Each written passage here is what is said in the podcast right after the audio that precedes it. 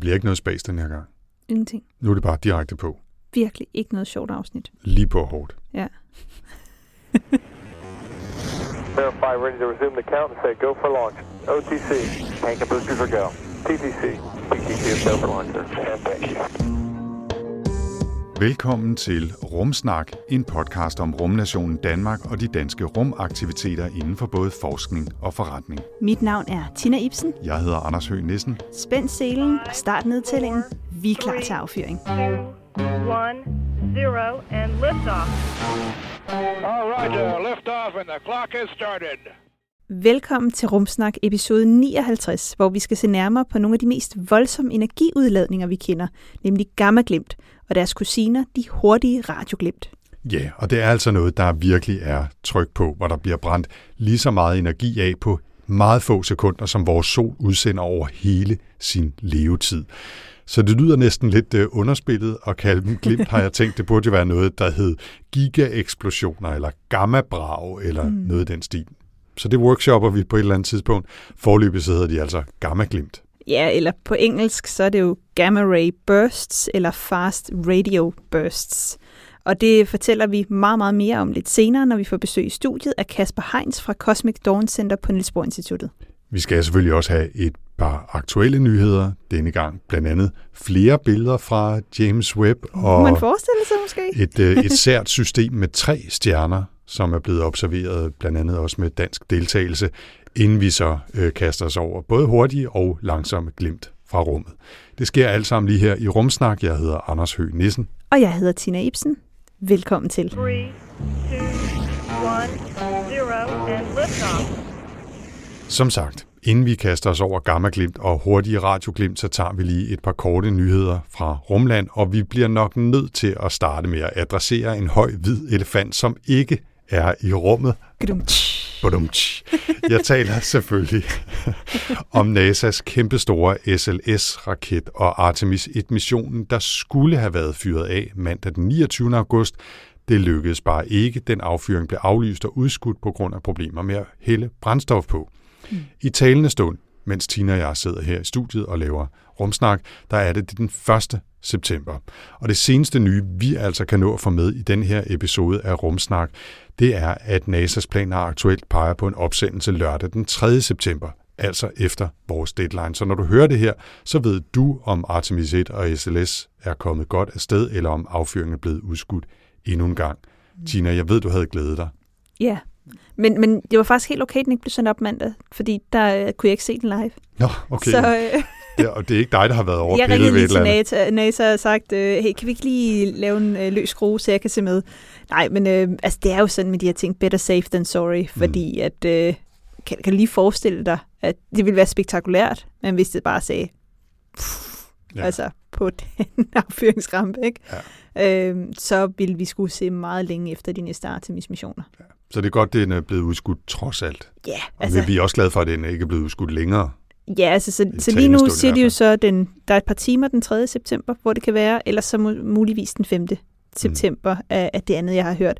Og så hvis det ikke sker der, jamen, så, altså, den skal nok komme op, det er bare hvornår. Ja, okay. Nå. Men så vil jeg også lige tilføje, nu vi snakker om SLS og hele det her, at selvom vi jo som udgangspunkt er fascineret af det her, og at månen nu igen er mål for missioner, så er der jo mange, der kritiserer NASA's nye raket, og jeg siger nye, for man kan høre gåseøjnene, ikke? fordi den er jo slet ikke så ny igen. Det har vi ikke snakket særlig meget om. Det er jo ikke rigtig dansk teknologi, det her. Mm. Øhm, men den er jo basalt set bygget af en masse gamle og nogle gange også brugte ting fra rumfærgerne. Og vi linker fra vores show notes til et par artikler, også til en podcast episode fra Economist, som graver dybere ned i øh, konstruktionen af SLS-raketten og dens, lad os bare sige, brogede historie, både teknisk, økonomisk og politisk. Og det er altså super sjovt øh, stof, og også spændende øh, at, at høre kritikken af, af hele den der konstruktion. Ja, helt bestemt, fordi den, den viser jo også det der, altså, hvordan de private rumaktører, der er kommet nu, er begyndt at overhale NASA indenom, ikke? og den der meget langsomlige proces, der er. Ja. Og hvad det så betyder for det blik, man har på de her raketter. Altså fordi hvis man måske ikke havde haft hele SpaceX-delen, så havde man måske ikke tænkt, nå, det er jo sgu da sådan lidt. Det er noget gammelt lort. Ja, præcis. Dyrt gammelt lort. Selvom det er fedt. Nå, Tina, lad os uh, tale om noget sjovere, og mm. som en overraskelse for ingen som helst i det kendte univers, så skal det handle om James Webb. Ja, det er øh, en af mine nyheder, faktisk. Ikke, ikke alle sammen. Men der er jo kommet øh, nye billeder, altså forholdsvis nye billeder fra James Webb af Jupiter. Mm. Altså, og wow, wow, wow, wow. Altså, nogle af de første billeder, vi så, det var alle de her deep field øh, billeder og mange andre ting, men, men nu har de jo så haft taget virkelig og zoomet ind på solsystemets største planet. Og de her billeder, de viser Jupiter i infrarødt lys. Altså. Jeg har lige fundet et billede frem på min computer, ja, så jeg fik afbrudt Tina. Undskyld, Jupiter i infrarødt lys. Jupiter i infrarødt lys. Øh, og altså, man har før set Jupiter i de her bølgelængder, men aldrig i en lignende opløsning. Altså, det var jo helt vildt. På billedet kan man tydeligt se øh, det, vi kalder for Jupiters røde prik, som jo er den her kæmpe store storm, som så er hvid. Mm. Øh, og det, man kan se, det er ligesom, når man kigger på billederne, det har fået noget dybde i sig. Og det er jo netop fordi, at du har, altså når du har noget, der ligger højt på de her billeder, så er det hvidligt i, i de her billeder fra Jupiter. Så, så lige pludselig kan man se dybderne i den her atmosfære, der ligger, og de her forskellige skylag og sådan noget. Og det er altså ret vildt at kunne det. Ja, de er super fine. Det er altså de er nogle fine billeder. Det er og så kan man jo også se, øh, man kan se de her skysystemer, man kan også se den her svage øh, ring, der er, for Jupiter, ligesom Saturn, har jo faktisk en ring, som man, den er bare meget svagere, så den er vi ikke vant til at se, men det kan man altså se på det her billede. Man kan se to af Jupiters små måner, øh, og så endelig kan man faktisk se aurora, altså polarlys ved både Nord- og Sydpolen. Tina, du sagde ikke lige navnene på de der to små måneder. De Nej, står i manuskriptet. det gør de. Kan du fyre dem af? Amalthea og Adrastea. Sådan. du skulle bare lige teste, hva'? jeg skulle bare lige teste, om det var noget, du hoppede hen over, Nej, fordi nej, nej. du... Nej, nej, okay, godt. Jeg vil bare hellere snakke om nordlys end to måneder. Altså, der er jo masser af dem, ikke? Nej, nej, okay. Øh, men hvis I ikke har set billederne endnu, så gør jeg en tjeneste og gå ind og tjek dem ud. Øh, vi linker til dem selvfølgelig i show notes. Men øh, i det hele taget, så skal man bare en gang om ugen gå ind lige og tjekke James Webbs hjemmeside og se, hvad der er kommet. Eller følge den på diverse når man nu har fuldt rumsnak på diverse sociale medier, så det næste, man skal gøre, det er at følge James Webb-teleskopet. Du har en lille nyhed øh, mere med. Jeg har faktisk en lille bitte nyhed mere med, og der skal vi en tur til Mars. Mm-hmm. Fordi i talende stund, der er det jo helt nyt, altså det kom ud i går aftes, øh, at øh, det her instrument, der hedder MOXIE, som står for Mars Oxygen In Situ Resource Utilization Experiment. Gesundheit. Yes. øh, som er, er med på Perseverance-missionen, der var landet tilbage i øh, ja, sidste år Mm. i, i februar. Den har formået at øh, producere ilt direkte fra den her CO2-holdige atmosfære, meget tynde atmosfære, der er på Mars, mest bestående af CO2. Kan vi hive CO2 ud fra atmosfæren og komme ilt ud i den anden retning? Det gjorde de allerede sidste år første gang. Men nu har de så prøvet det i, i forskellige gennemkørsler. Hele syv gennemkørsler har de haft på forskellige tidspunkter af døgnet. Så de har faktisk vist, at de kan producere ilt på alle tidspunkter af døgnet, på nær solopgang og solnedgang. Af en eller anden Mhm. grund har de ikke Nå. gjort det endnu. Okay. Jeg tror, der er noget med temperatursvingning, og, og ofte så ser man noget støvaktivitet og sådan nogle ting. Og vi har faktisk også dansk deltagelse med på MOX-eksperimentet, nemlig Morten Bo Madsen, som vi også har haft med her før fra Niels Bohr Instituttet. Mm. Han har været med som deres støvekspert, fordi man vil ikke have støv ind i det her instrument. Øhm, så det er altså ret vildt, det her med at kunne, kunne producere Mm. ilt fra atmosfæren. Og det er jo første skridt på vej mod fremtiden. Nu må vi se, om det bliver Ja, det er jo, kort det er jo, eller det er længere heller ikke fremtid. store mængder, de har produceret de her Nej, det er få gram, altså Ja. 5-6 gram øh, for hver af dem. Ikke? Mm. Mm. Øh, men, men det er første skridt mod de her bemandede missioner. Ja. Øh, og det er jo, som NASA siger, hvis de skal sende særligt mennesker til månen, hvis de skal, hvis de skal vide noget teknologi, månen, Mars også, det, er Mhm. faktisk, det gælder begge ting. hvis, øh, hvis man skal sende noget Mm. mm. dertil, så, øh, så skal man teste in situ, altså på stedet, og vise, at det vi- virker på stedet, før man er villig til at sige, at det her li- life support system, som det jo faktisk er, Mm.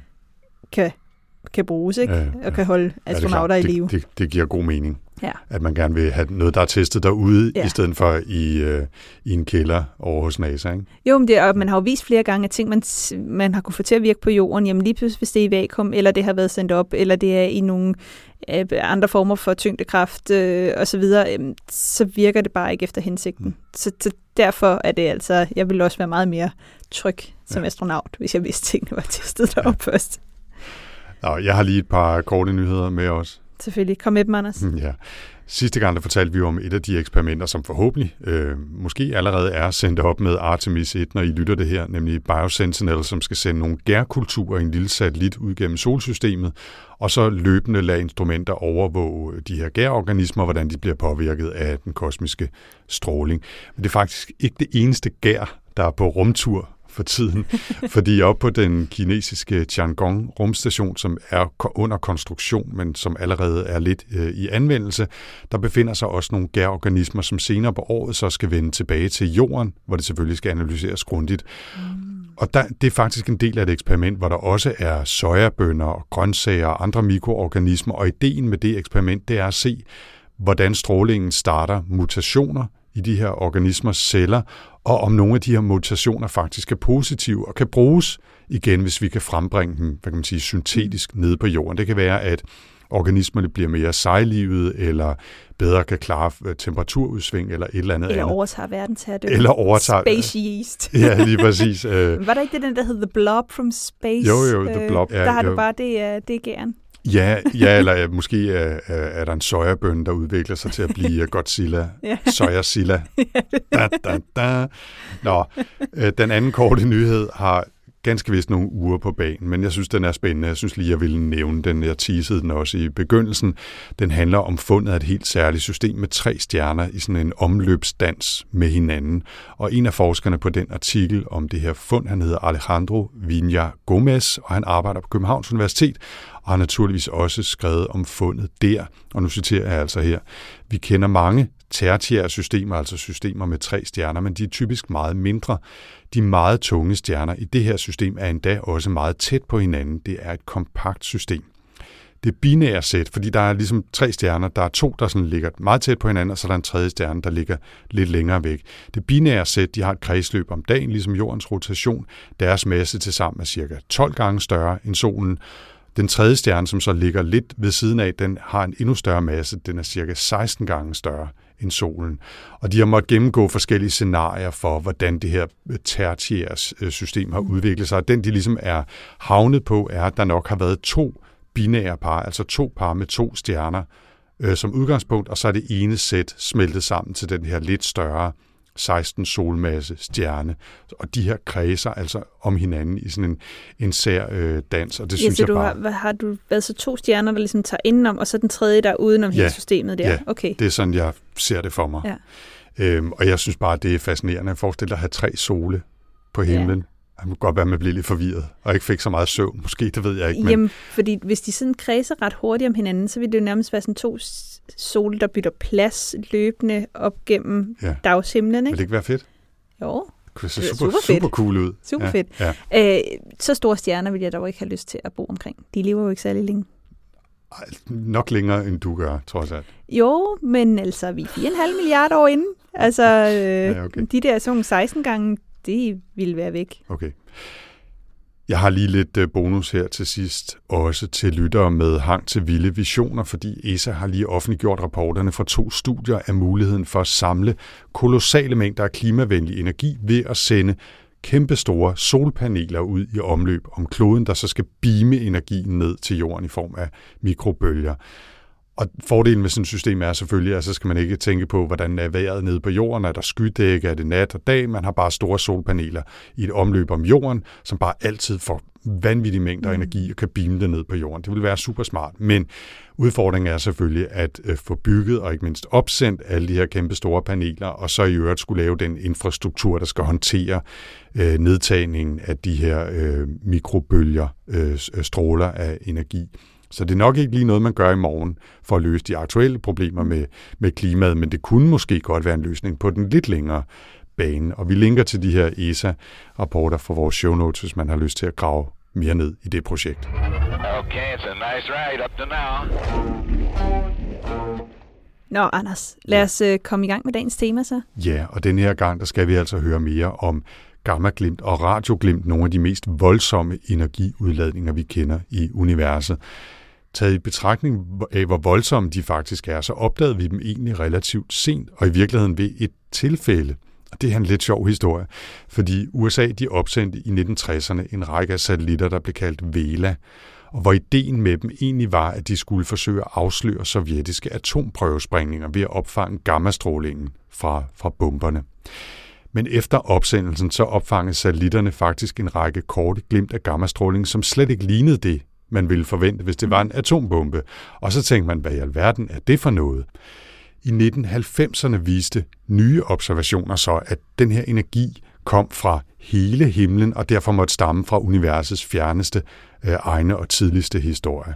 Så i 97 så lykkedes det at reagere hurtigt efter opdagelsen af et gammaglimt, og man fik rettet et rumbåret øh, røntgenteleskop mod det her glimt og kunne registrere røntgenstrålingen derfra.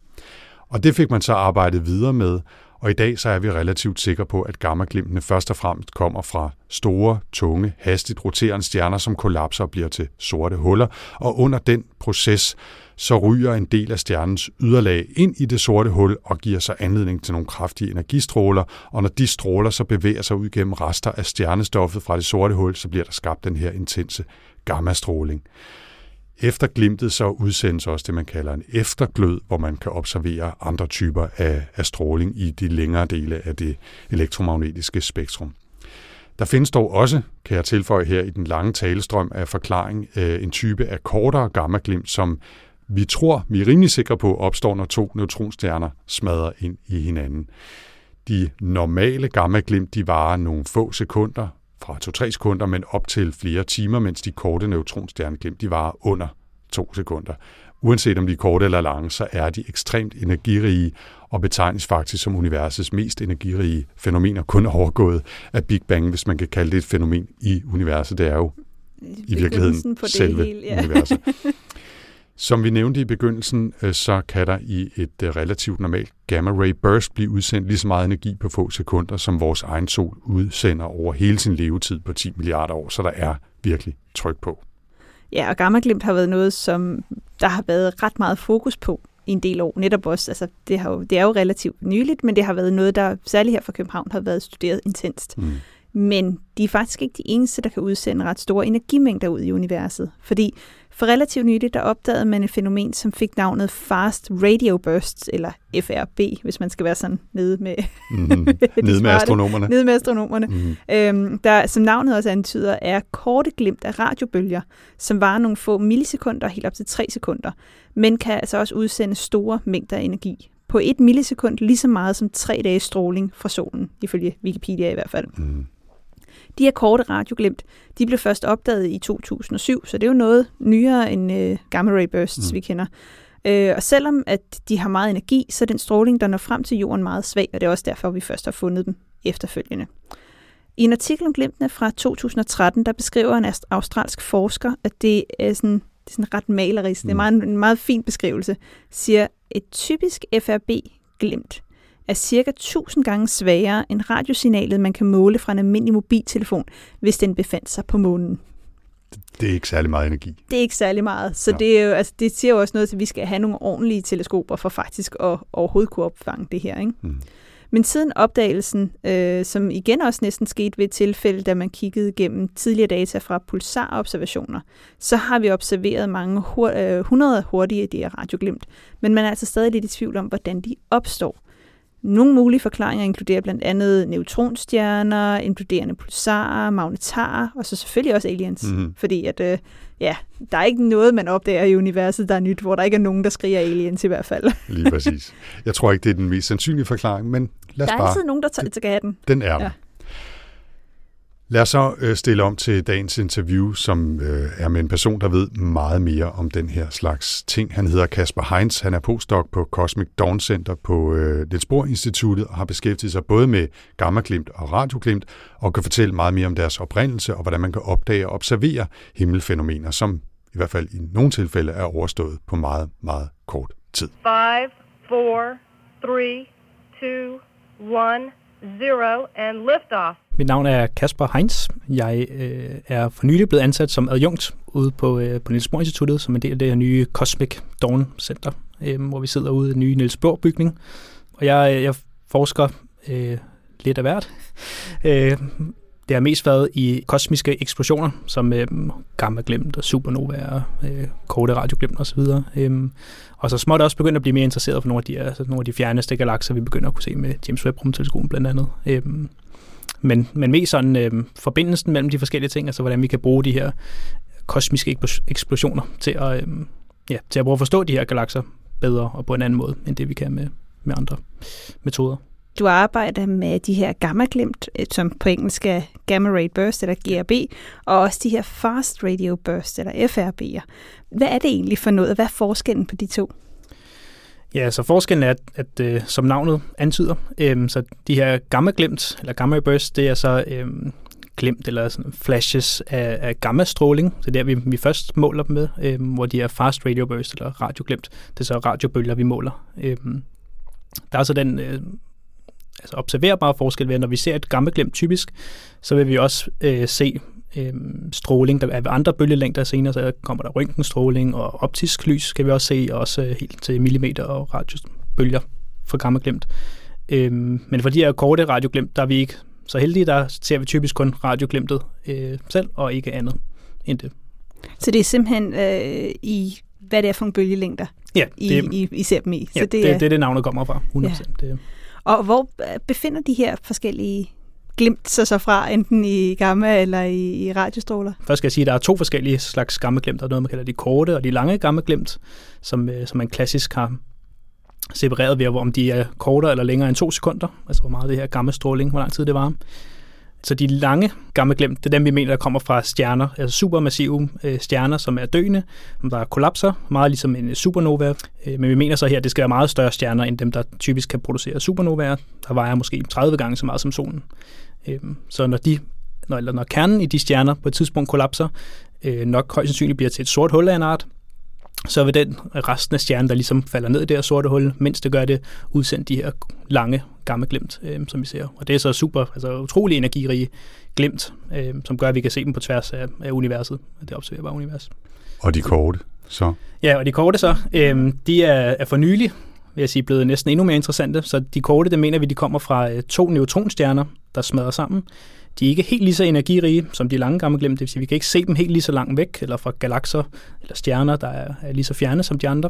Øhm, men for et par år siden, der så vi øh, de her tyngdebølger, der kom fra, øh, fra et sammenstød mellem to neutronstjerner også. Og øh, næsten to sekunder efter kom det her korte øh, gamle glemt, som så gjorde, at vi nu tror, vi ved, hvad, hvad de her korte gamle glemt øh, hvor de kommer fra, og hvilke typer objekter, der producerer dem. Øh, men det gør også samtidig, at vi kan meget bedre øh, studere lyset, der kommer fra de her tyngdebølge neutronstjerne sammensmeltninger osv., som gør, at vi så kan prøve at undersøge, hvad, hvad sker der egentlig efterfølgende.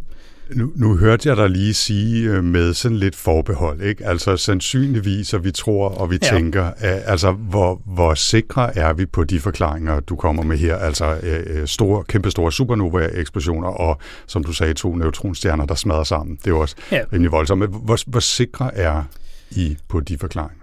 Altså, vi, vi er ret sikre på den måde, at, at altså, man kan jo ligesom man kan jo sammenholde med, hvor meget energi de forskellige, altså hvor meget lys de udsender, hvor, meget energi, hvor energirige de er, hedder det. Øhm, så det kan man ligesom prøve at samle, hvad, hvad for en type objekt skal der til, hvad for en proces skal der til for at skabe de her energier. Øhm, og det er så noget, man så, øh, altså modeller, der så tyder på, at hvis du har den her, et, altså en kæmpe massiv stjerne, der kollapser til et sort hul, øh, så kan du udsende den øh, mængde energi, som vi ser på de her lange gamle glemt, øh, hvorimod vi ser lidt mindre energi for de korte gamle glemt, men specielt efter vi, vi fandt de her altså, tyngdebølger fra, fra en lignende neutronstjerne sammensmeltning, der kunne vi også måle på lyset bagefter og se, hvilke grundstoffer blev dannet øh, efter sammensmeltning af de her to neutronstjerner.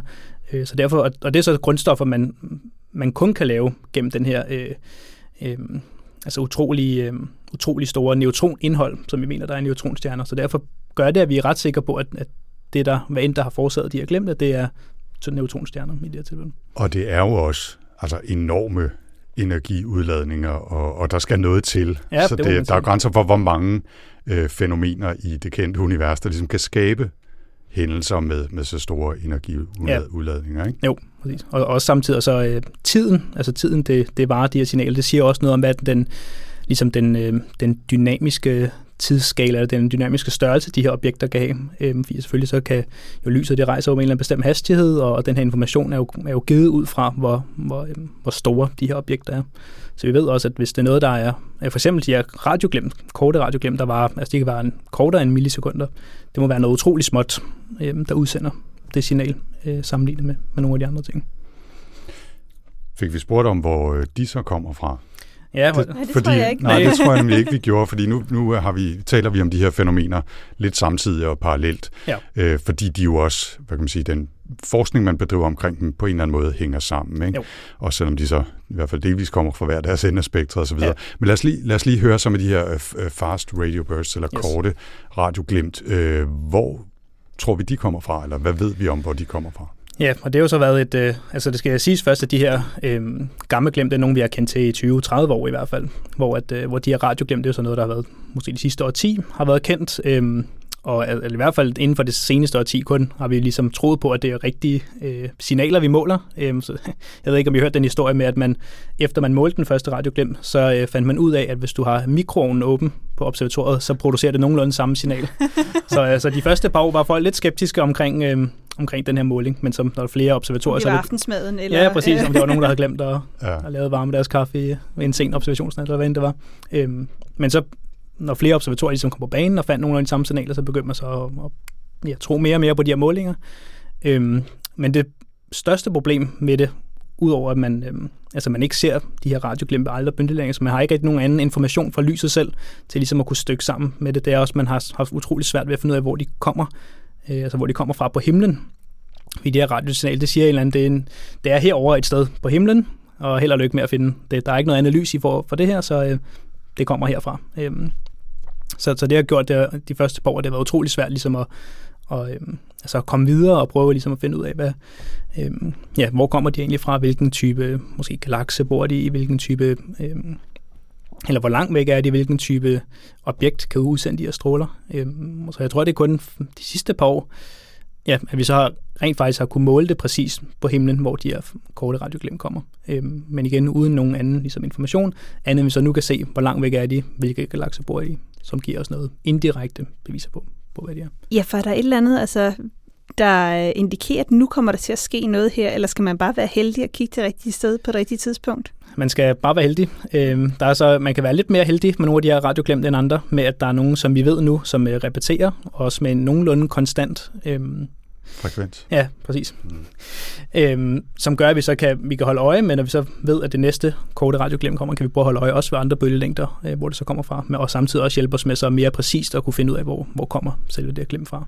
Men gammaklemt, der skal man bare være heldig og kigge det rigtige sted hen. Ja, så, så gammelglem, så, så er det fra nogle af de øh, rummissioner, vi har haft i de sidste 20 års tid. Øhm, de har så haft den, altså de har så kunne måle, øh, ligesom, øh, ja, måle en stor del af himlen på en gang, og når der så har været det her gammelglem, har de hurtigt kunne dreje hen, og så få opfange det lys, i blandt andet røntgenlys, der kommer efterfølgende, og også optisk lys, og derved ret hurtigt, inden for de første sekunder eller minutter, øh, kunne finde ud af præcis, hvor det kom fra.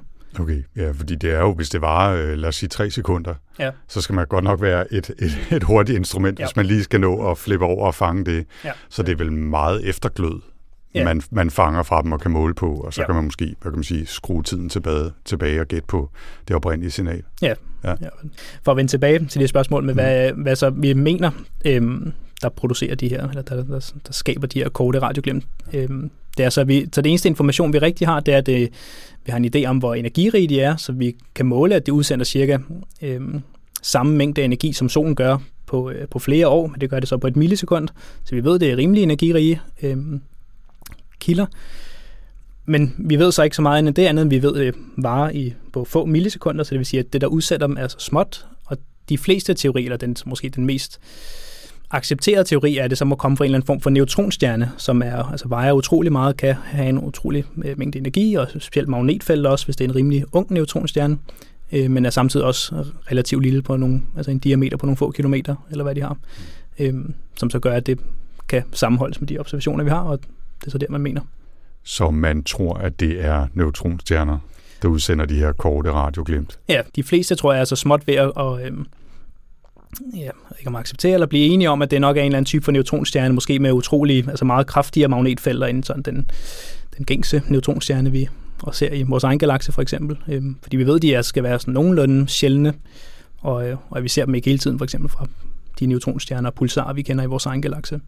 Så, så er det en eller anden form for udbrud, man så mener? Eller, altså, fordi man har jo også haft talt om de her øh, radioglimt, der har været netop fra neutronstjerner og pulsarer, ikke? Som, som er på grund af deres rotation. Yes. Men, men det er vel ikke det, fordi det er jo ikke sådan en periodisk ting, man ser. Nej, nej, lige præcis. Øhm, så, og det var lidt det, man håbede måske i starten, mm. tror jeg, at, at, man, at det kunne en eller anden sammenholdes med ja, en eller anden rotation af den her neutronstjerne, men det er, altså det er kun i meget få, en, to måske tilfælde, hvor man ser den her periodiske repetition af signalet. Øhm, og den repetition er på over 16 dage, så det er en utrolig langsom neutronstjerne, mm. hvis det var tilfælde, at det var også inden for en rotation. Så, øhm, så ja, man mener, det er en eller anden form for ja, udbrud fra, fra den her neutronstjernes overflade, der ligesom kan interagere måske med noget andet der materiale, der tidligere har været udskilt af den her neutronstjerne. Øhm, som gennem, altså det kan være choks for eksempel af det her materiale, der støder ind i hinanden, der udsender noget af det her radiolys. Det kan være selve, øhm, altså selve udsendelsen af materialet, der gør det.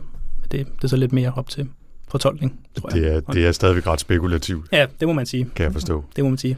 Øh, en ting, jeg lige skal have samlet op på, som jeg ikke er helt sikker på, om vi fik uh, talt om før, Kasper, det er, uh, vi snakker om, vi ved ikke præcis hvorhen, eller det kan være svært at vide hvorhen, men, men uh, gamma-glimtene kommer langt væk fra hvor radioglimtene også kan komme tættere fra. Er det, er det rigtigt? Ja, det er helt rigtigt. Så de er ikke, de er ikke helt lige så energirige som øhm, gamma-glimt. Og, eller også, eller det, er jo også, det kan også være en, en blanding af, at hvis de kommer fra forskellige objekter, så vil vi forvente at se flere af dem senere hen i universets historie, hvor de her gamma-glimt kommer, fordi de er meget unge, kæmpe store stjerner, øhm, som typisk bliver dannet og eksploderer, altså kort efter øh, Big Bang i princippet. Mm. Øhm, så det, det er nok en blanding af, at vi ikke kan se de korte radioglimt så langt væk, men også samtidig med, at vi forventer flere af den type objekter, der producerer dem til at være senere i universets historie. 5, 4, 3, 2, 1, 0, and liftoff. Hvad kan gammaglimtene fortælle os om de her galakser og det tidlige univers? Øhm, jamen, så det, det, det kan fortælle os, det er, at vi, øh, igen, vi kan se dem ja, stort set på tværs af hele det observerbare univers. Det vil sige, at de allerførste stjerner, de allerførste galakser, har vi ligesom mulighed for at, for at undersøge. Øhm, og øh, altså, som I ved, hvis man har en eller anden form for lyskilde eller en øh, telefon, der lyser, jo længere væk man går, jo mere aftager lyset i i intensitet selvfølgelig, jo mindre ser man.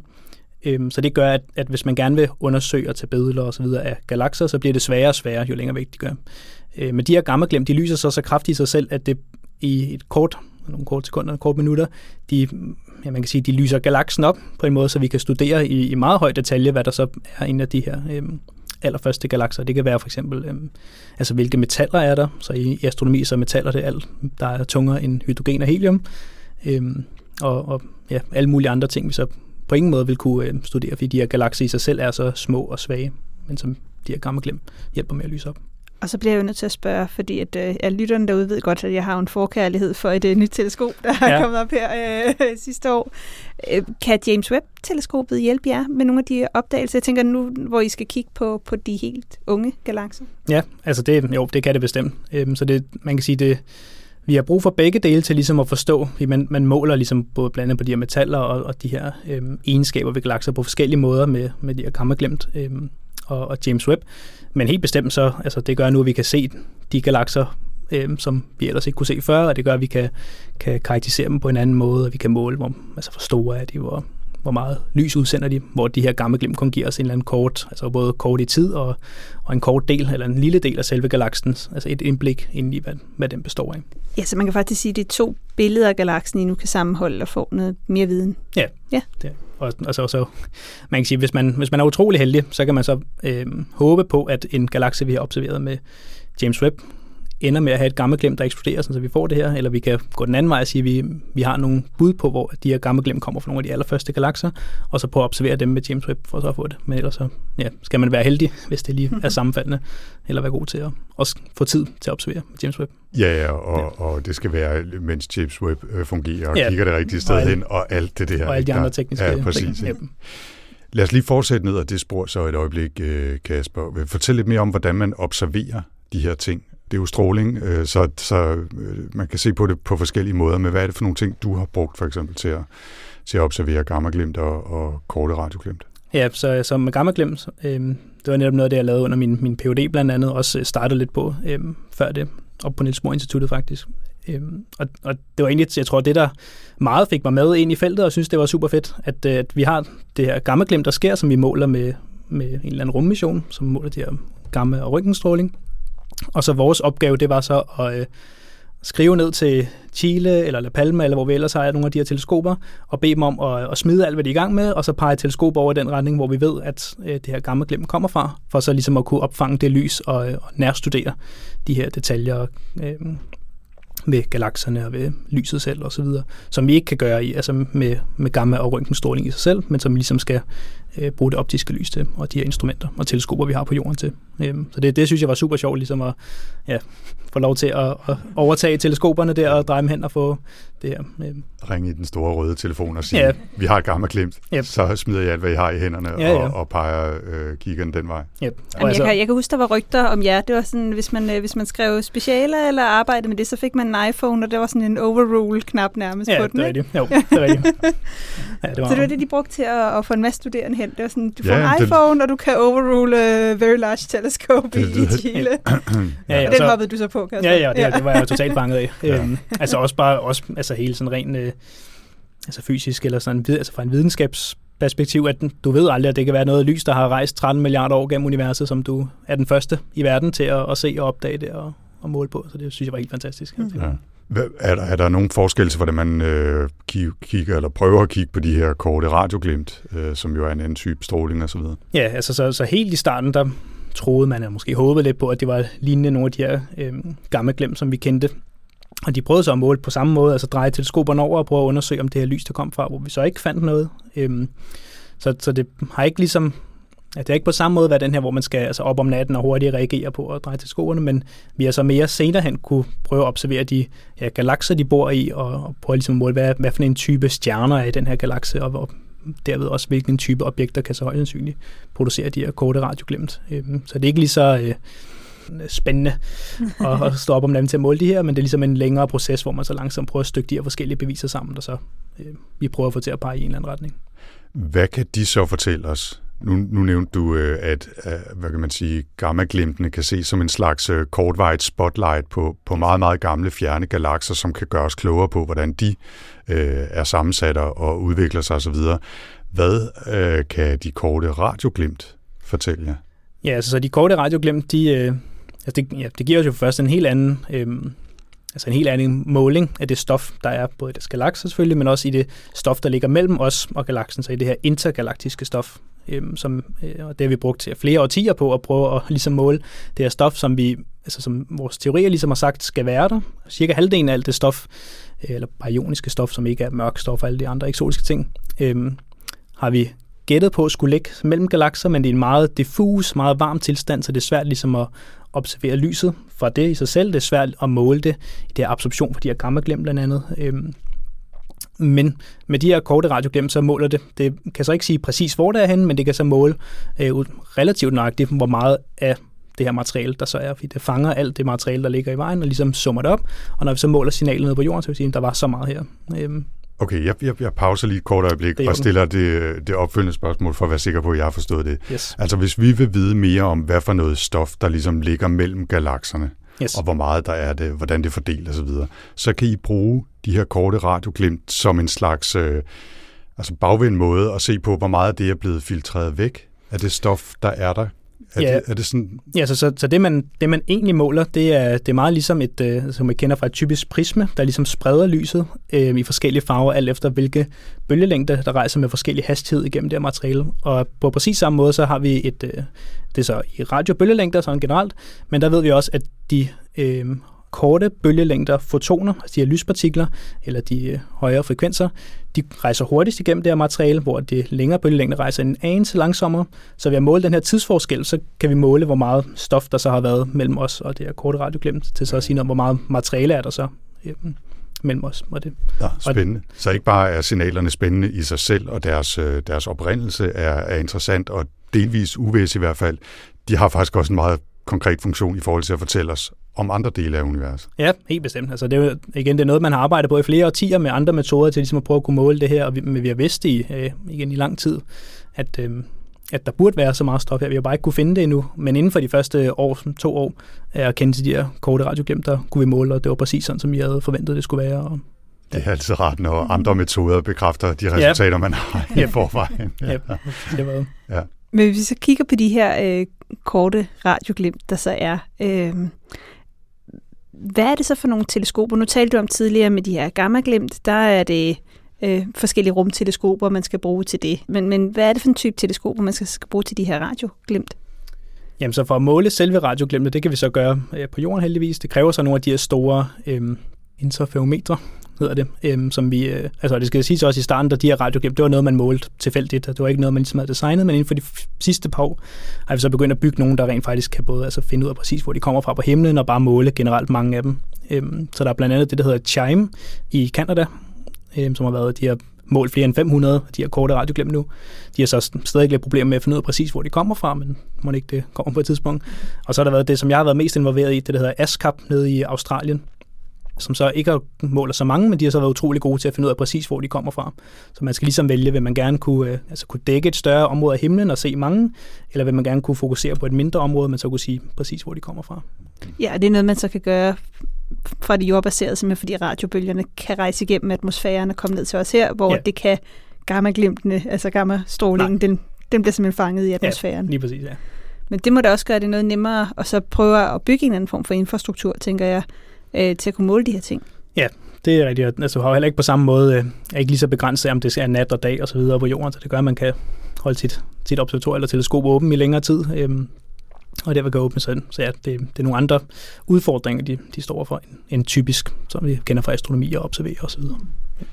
Hvis vi kigger sådan lidt fremad, altså hvad, hvad er så næste skridt for dig, når vi taler, ja, lader til dit fokus primært af de korte radioglimt øh, for tiden. Hvad, hvad, hvad er næste skridt for dig? Er det at se på flere data, eller krydse fingrene og håbe på, at der, at der bliver flere observationer, eller hvad, hvad skal der ske? Ja, altså, så, så det første er jo altid at være altså, øhm, opmærksom på, eller altså, man vil jo altid gerne blive overrasket af den næste store, mærkelige nye opdagelse med de her korte radioglimter. Altså, givet vi ikke helt stadig ved, hvad der er, og måske er det mange forskellige ting, der forårsager dem her, så altså, jo mere data, jo bedre til ligesom at prøve at forstå dem. Øhm, men ellers så, så det, jeg arbejder meget på, det er så at prøve at finde ud af, øh, altså så de her korte radioglimt, som vi kan måle præcis, hvor kommer fra, der er kun stadigvæk en 10-20 stykker måske, så det er relativt få, øh, sammenlignet med flere hundrede eller tusind næsten, øh, de her gammelglem for eksempel.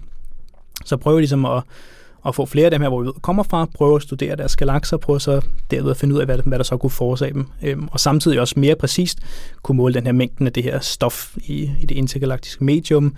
Øhm, der har også været altså, nye modeller, der siger noget om, hvis vi kender øh, ligesom den her, øhm, altså mængden af stof, og vi samtidig kender afstanden til de her galakser, eller korte radioglimt, som forårsager dem, så kan vi også sige noget om, øh, om den her Hubble-konstant, som siger noget om, om universets udvidelse og acceleration.